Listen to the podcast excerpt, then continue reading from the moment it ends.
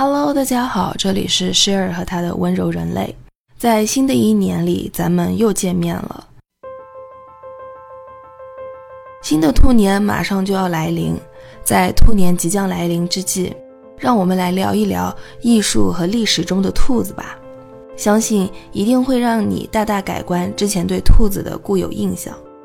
如果我的嗓音听起来跟之前的节目里有所不同，那是因为我病后还没有完全的恢复好，讲话时间久了就会多多少少的带点气泡音，相信很多人都能感同身受哈。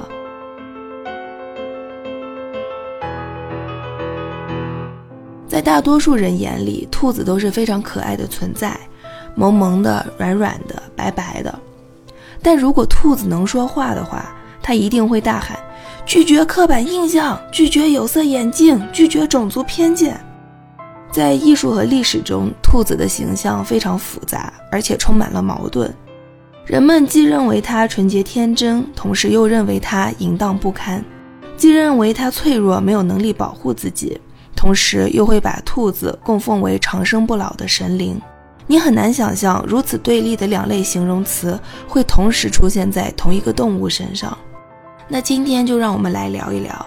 在一千多年的时间里，兔子的形象是如何变迁的？而这些被人赋予的意义和形象背后，又如何折射了人们心态的变化？或许听完这一期节目之后，你会发现，兔子真的不是想象中那么简单的动物。在这集节目里，我会着重讲以下几个大的部分。第一部分我会以一些艺术作品为案例，聊一聊兔子在西方的艺术作品中两极分化的形象。第二个部分，我想聊聊中国兔子和西方的复活节兔子之间有着什么样的内在联系。第三部分就会比较的反常识，嗯，想聊一聊这些超出我们想象范围以外的狂暴的兔子，比方说中世纪的兔子杀手。还有最近引发很多人讨论的黄永玉的蓝兔子，以及给很多九零后留下了童年阴影的儿童写点电影《疯狂的兔子》，还有近期的一些影视作品等等。最后呢，我想把视线落到敦煌，一个东西交汇的地方，在那里有三只非常神奇的兔子，它们的身上寄托着我们对时间最美好的愿望。OK，那就让我们开始今天的节目吧。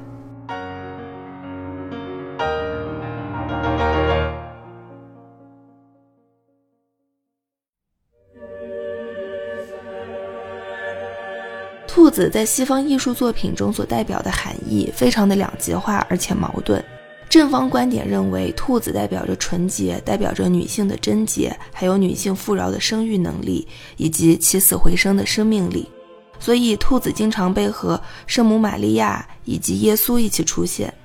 但是反方观点认为，兔子的繁殖能力这么强，它代表着淫荡的欲望，而淫欲恰好是七宗罪之一。双方的观点都非常的矛盾，这种矛盾对立还要从兔子本身的生活习性和生物特点说起。因为无论人类赋予它多么丰富的寓意，归根结底，它就只是一个动物而已啊。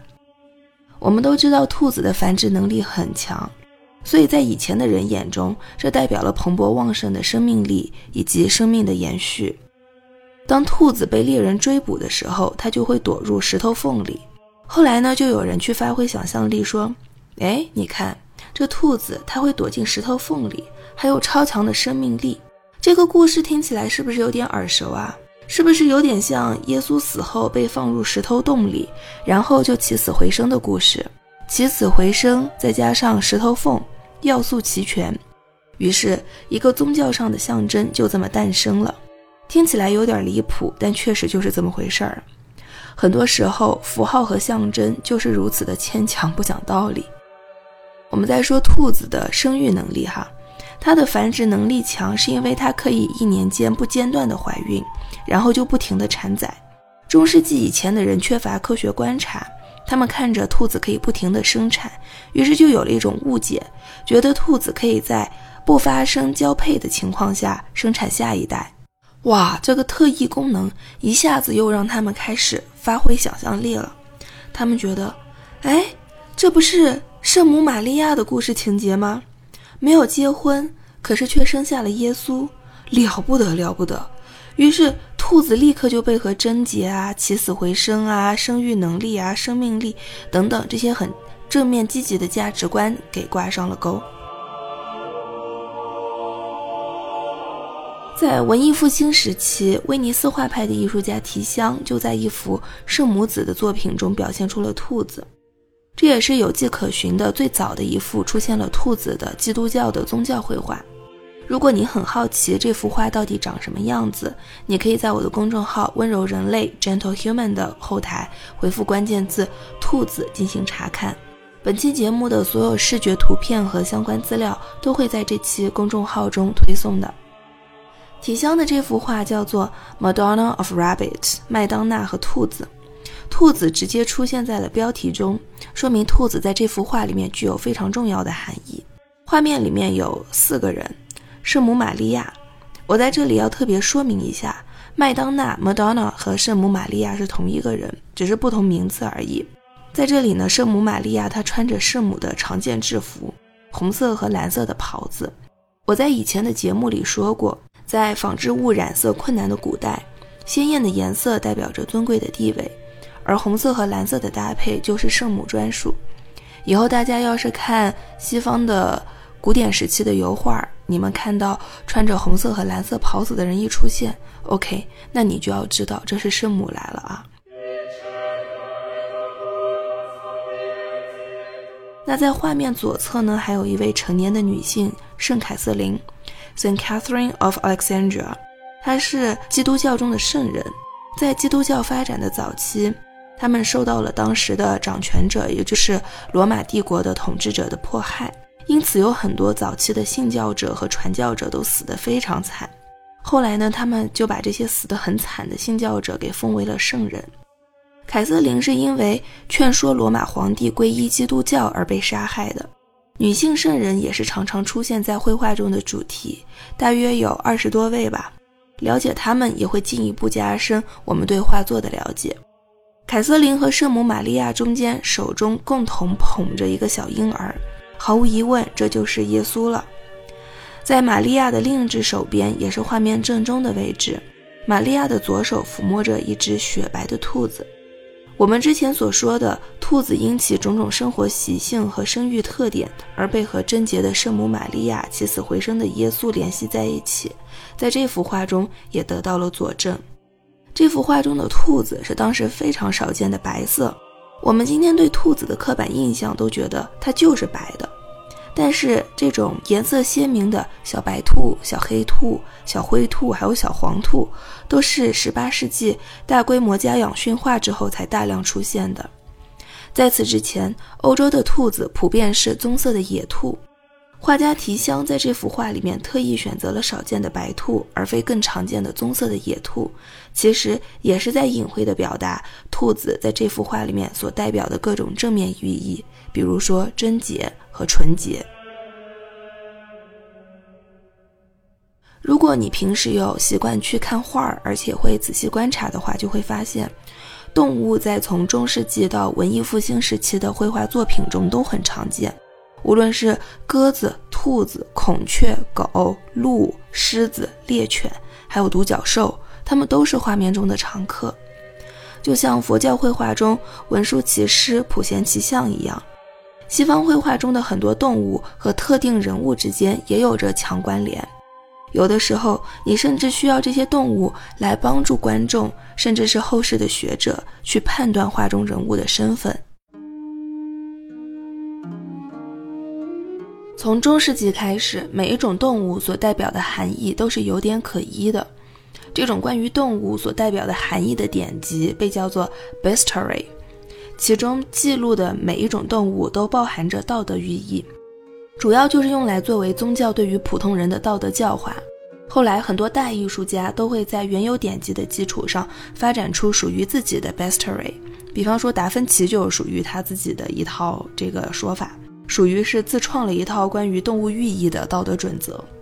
我在前面说过的兔子的道德寓意非常分裂。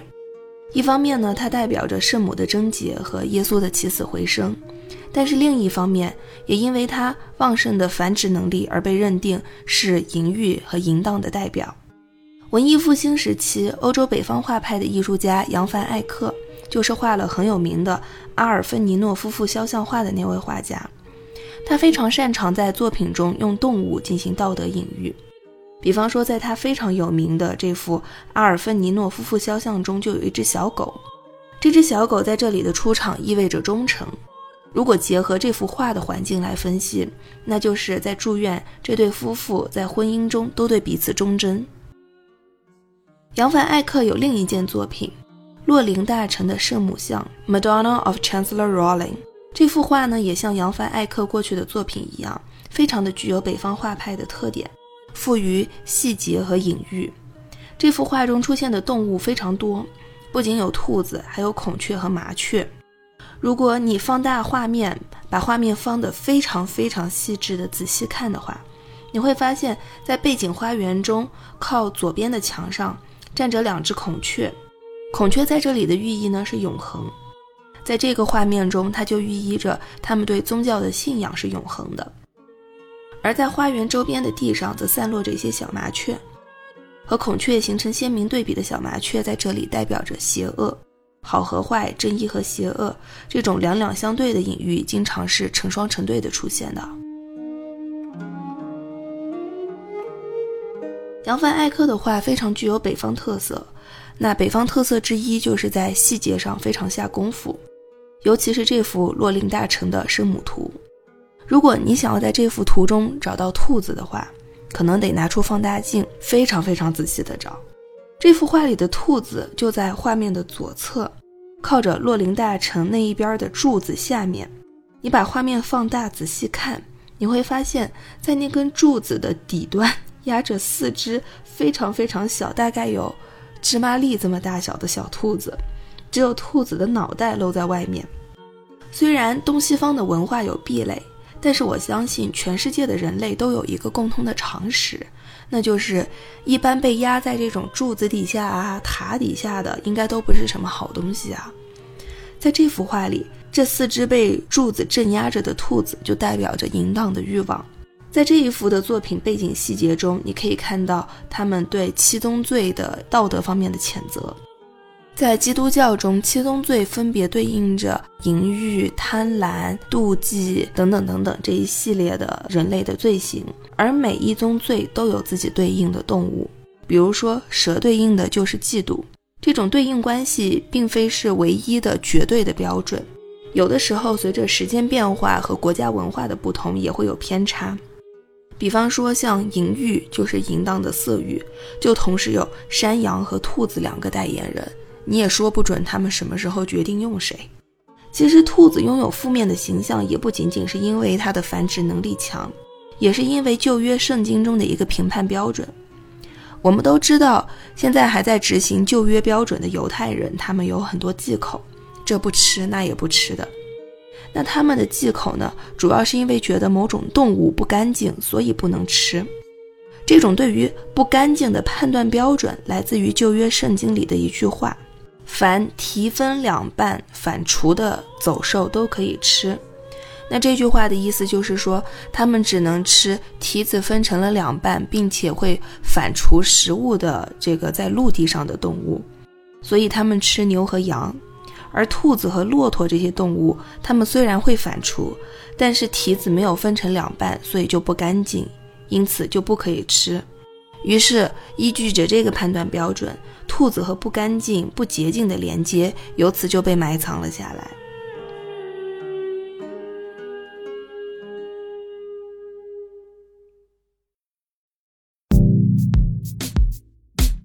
温柔人类播客由 Gentle Human 和 Marcast Media 联合制作出品。我们推荐你在苹果 Podcast 订阅收听。如果喜欢这档播客节目，你可以给出五星好评，也可以留言评论。同时，我们的节目也同步更新在喜马拉雅、小宇宙、网易云音乐、QQ 音乐、荔枝 FM、蜻蜓 FM 等平台。另外，你也可以搜索 Gentle Human 温柔人类的微博和微信公众号。期待你的关注和反馈。我们也欢迎有意向的品牌来赞助支持这档播客节目。合作联系可发送邮件至 hello at marketmedia dot com。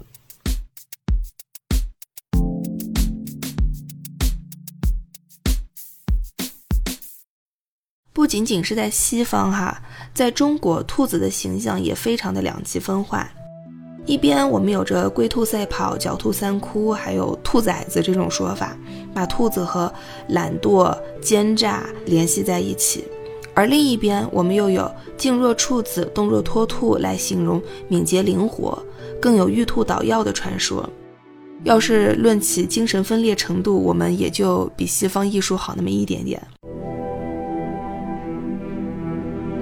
进入到近现代，兔子逐渐摆脱了淫荡的刻板形象，开始变得逐渐正面起来。尤其是在复活节兔子出现之后，可以说是兔子的一个巨大的公众形象的大幅提高。往前追溯，你会发现过去的复活节里其实连一根兔毛都见不到，直到大概十七、十八世纪的时候，有一个德国人。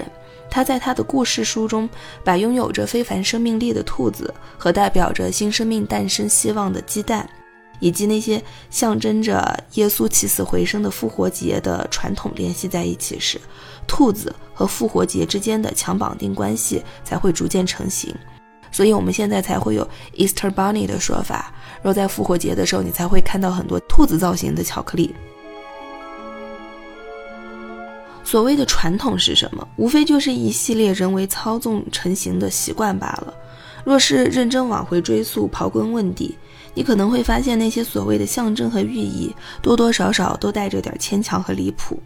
而所谓的传统，大约就是被重新构建的习惯而已。所以，当我们跳出固有思路，你不由得去想：兔子真的一直那么柔顺吗？我看未必。毕竟，咱们中国人的老话还说，兔子急了也会咬人呢。你们家的兔子急了会不会咬人？我不知道。但是中世纪的兔子真的挺猛的，它们不仅会咬人，还会杀人和砍头。在中世纪时的手抄本里出现了非常暴力的兔子形象。手抄本是中世纪的时候特有的书籍形式。为了美观，在书页的边角和头尾都会有大量的正文相关的装饰性绘画。在这些手抄本里，你会发现，兔子一改过去柔弱的形象，变得暴力血腥起来。他们拿起斧头和刀，开始向过去猎杀兔子的人复仇。在十二世纪德国的一个手抄本里，你会看到兔子把猎人给吊了起来。而在十四世纪的一个英国手抄本里，兔子的复仇已经成为了有叙事性的系列小故事。在第一幅图里，兔子用弓箭射中了猎人；在第二幅图里，两只兔子把猎人扒光了衣服绑了起来；在第三幅图中，出现了兔子法庭，他们开始审判人类，然后人类被判有罪，最后被送上了绞刑架。除了向人类复仇之外，兔子还开始向猎犬们复仇。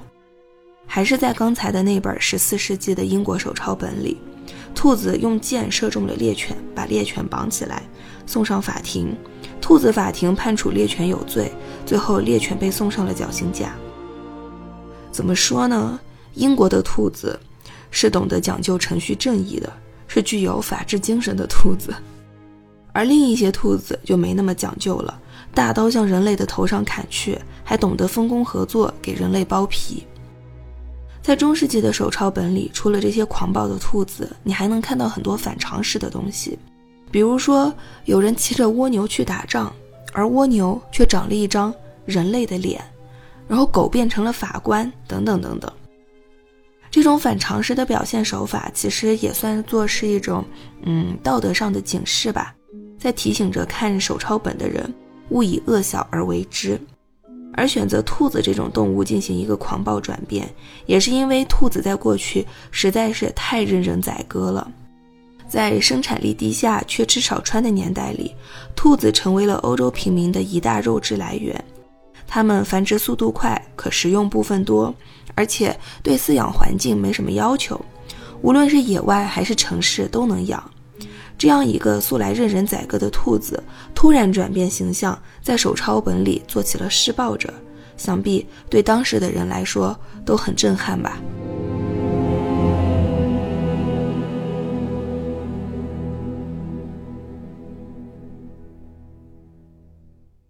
但其实，就算时间进行到现在，二零二三年了，我们现代人类的接受能力也没好到哪儿去。前不久，黄永玉给兔年邮票创作的形象，一只蓝兔子，被骂上了热搜。绝大多数批评的声音都说这只兔子不好看、不吉利，透着一股子邪气，感觉很可怕，跟大家想象中软萌可爱、毛茸茸、傻白甜的兔子完全不一样呢。但其实，动物形象的寓意更多的是人自己内心想法的投射。当人类需要兔子纯洁的时候，就能不顾客观规律地说兔子无需交配就能怀孕，于是是贞洁的象征；当人类需要兔子变坏的时候，就能再次不顾打脸地说啊，兔子繁殖能力强，所以它是淫荡的象征。而兔子的形象和寓意，从弱小到狂暴，再从贞洁到淫荡。只不过是短短的几百年间，兔子的形象就经历了过山车一般的变化。兔子的特征和习性从古至今一直都没有变过，人家就是安安静静的在吃草和生崽而已。一直以来，在分裂、在矛盾、在巨变的，其实都是人类的欲望和期待。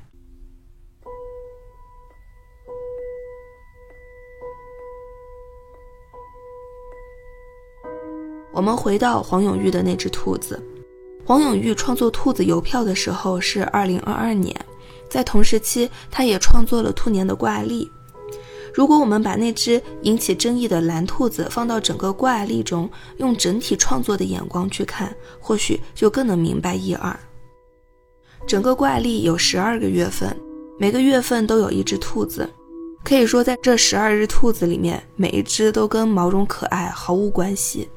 一月份的图里边是一只咆哮的老虎带着枷锁，一只兔子抬头望向老虎。这张图既表现了兔年虎年交界之际，也让我们这些打工人很共情。原来就算是值年的生肖，也不想打这破工，也不想上这逼班啊。三月份的兔子张着血盆大口，图上的题字是“兔子急了也咬人”。还有另外一幅图，这幅图是一只兔子捂着耳朵说。我不听政治笑话。我们想象中的艺术家呢，可能都是仙风道骨，呃，世间的俗事与我无关，甚至都有可能不吃我们这些俗人吃的五谷杂粮。可是黄永玉不是这样的，事实上，所有的正常艺术家都不是这样的。他像是这个世界上的一个洒脱大侠，而这个大侠他只是刚好会画画而已。九十年代，黄永玉老家的酒厂濒临破产。他就帮助酒厂免费设计了新的品牌形象，让酒厂扭亏为盈。他八十岁的时候，听说有一个化工厂把自己老家的水源给污染了，然后他就带人去把这个化工厂的办公室给砸了。他那个时候可是八十岁啊，他活了快一百岁了，他的口头禅是“老子”。而且他还说自己死了之后要让家人不办葬礼，把自己的骨灰从马桶冲下去。就这样一个人，你觉得他会画一只规规矩矩、毛绒可爱的小白兔吗？在他创作的兔年日历的前面，黄永玉写了一段话。从这段话里面，我们可以看出，他创作兔年日历和邮票时，正是2022年风控最为严重的时期。创作接近尾声时，他还生病住院了。在病危时，心里想的是：啊，我还有两张挂历的画没画完啊！如果说过去的二零二二年让我明白了什么的话，那就是每一年过的都不会像我们新年许愿时那样如意，甚至可以说是毫无关系。过去的这一年对大多数人来说都是非常狰狞的，我们无法再用平和的态度和生活坐下来好好谈。而是必须拿起武器和生活硬刚。面对狰狞的生活，如果你继续选择做一只小白兔，那或许就只能接受被吃掉的命运。或许你也可以选择变成那只狂暴又邪恶的兔子，跟生活刚起来。要我说啊，像黄永玉画的蓝兔子这样子的兔子，应该来更多的一些才好呢。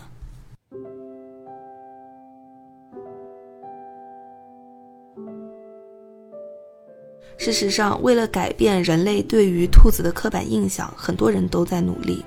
比方说，最近十几年里，兔子在卡通片中的形象都有着一个共同的主题，那就是兔子的战斗力也很强。我个人最喜欢的一个兔子的卡通形象是彼得兔，这只被创作于一百多年前的兔子身上就体现出了恰到好处的反叛气质。虽然它最大的反叛只是在邻居太太的菜园子里边偷点菜，但是这也算是在咱们人类的舒适区里进行了一些对反对兔子刻板印象的尝试。前几年大火的动画片电影《疯狂动物城》的兔子。兔子 Judy 警官则是直接把反对兔子刻板的印象直接融入了剧情中。这只兔子不仅能打，而且还每时每刻都不遗余力的在剧里面疯狂的提醒观众不要小看兔子，兔子战斗力很强，兔子很能打的。在另一部电影《爱宠机密》里，则直接把兔子塑造成了反派，并且还是一个非常懂得利用人们对兔子的刻板印象来进行偷袭的反派。其实仔细想来，从彼得兔到 Judy 警官，再到爱宠大机密，再到蓝兔子，他们的身上其实是有一些共通的东西的，是一脉相承的，那就是反叛，是不让世俗的刻板印象框住自己，是兔子在自己毛茸茸的外表下的一种勇敢。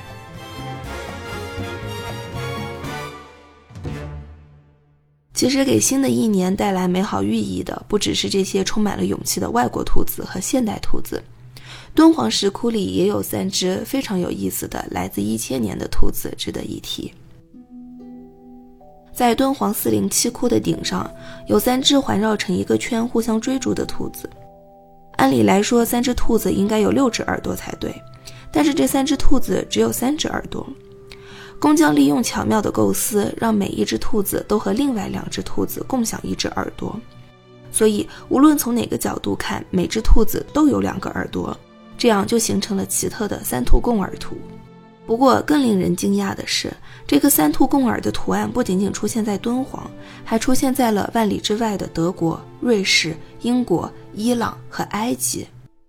如果查阅资料，或者是在我的公众号里查看的话，你会看到在德国和瑞士的教堂石刻中出现过一模一样的三兔共耳图。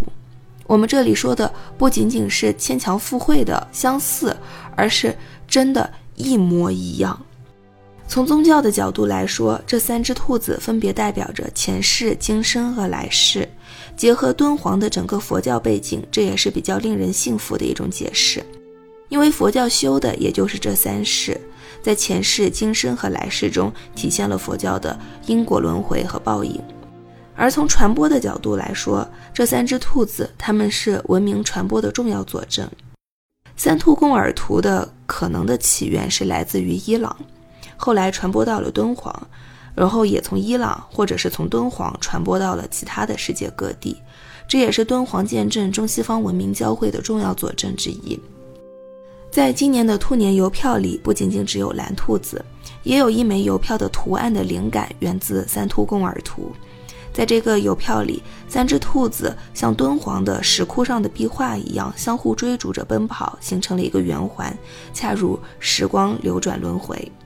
一年又一年的时间就在这样我们对自己的追逐、对过去的追逐，还有对未来的追逐中度过。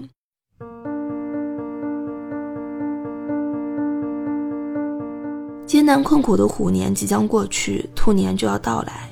过去的这一年，我们经历了太多无法言说的内容。我不会再说什么“希望新的一年对我好一点”这种废话，因为生活从来都很难。